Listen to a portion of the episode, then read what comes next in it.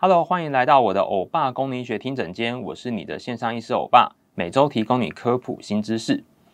那这个礼拜呢，其实想要来跟大家谈一些比较特别的一个议题啦，那就是我们的一些小朋友，可能这几年不知道为什么，大家会发现说，好像越来越多有些自闭症，或者是注意力不集不集中啦、过动症啊等等这方面的问题。那当然是说呢，可能是因为我们现在的医学诊断其实越来越进步，那或者是说我们常会说，现在因为少子化，所以大家都会特别的去注意我们的小朋友，那就有发现说，诶，我们的一个注意力不集中啊、过动症啊、自闭症啊等等之类的的一个比例，好像逐渐在上升当中了。好，那其实呢，我觉得常常带来我诊间的这些父母们，其实他们就会注意到说，诶，小朋友其实可能在幼稚园的时期。他们可能都觉得，小朋友可能是自己过动好玩，或者是比较内向害羞啊等等。但是上了小学之后呢，那他们可能会发现说，可能在课堂教室上，他们就比较坐不住，可能就会，比如老师甚至严重到有时候老师讲课讲到一半，他自己就会他自己就会突然跑起来，然后跑到教室外面去，然后怎么叫也叫不回来。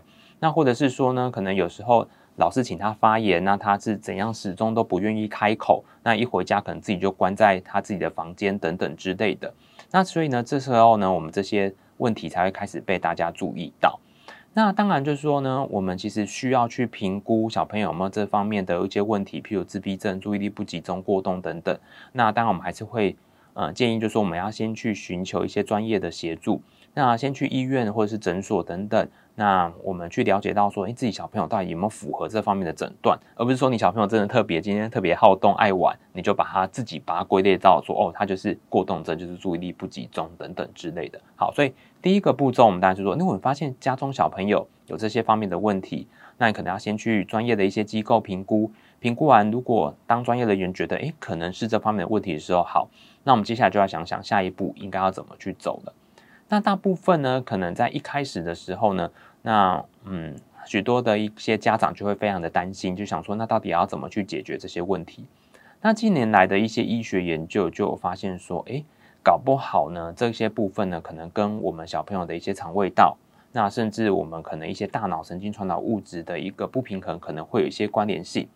那这个可能就要先先先讲到，就是说跟我们先天的基因会有一些关联性啊。那在我们基因里面呢，有一个东西叫做所谓的甲基化的基因。讲甲基化这东西好像很抽象，那我可以简单把它比喻成就像是一把钥匙好了。那有些人呢，天生他的甲基比较不够，所以它叫做甲基化不足。甲基不足代表你的钥匙就不够多把，所以应该要去打开的门就没有打开了。那或者有些人是甲基化过多，那甲基过多的话，代表钥匙好多，所以不开不该被打开的门都被打开了。所以这个时候呢，可能就会去造成我们一些神经传导物质失衡的一些现象。那所以呢，我们其实可以透过一些特殊的一些检测，可以去了解到说，哎，自己身体里面的一个甲基的状况。那再来呢，其实这几年也有发现，说一些过动症啊等等，这些搞不好会跟我们身体的一些肠胃道，尤其是饮食当中会有一些关联性。就比如说呢，可能有一些，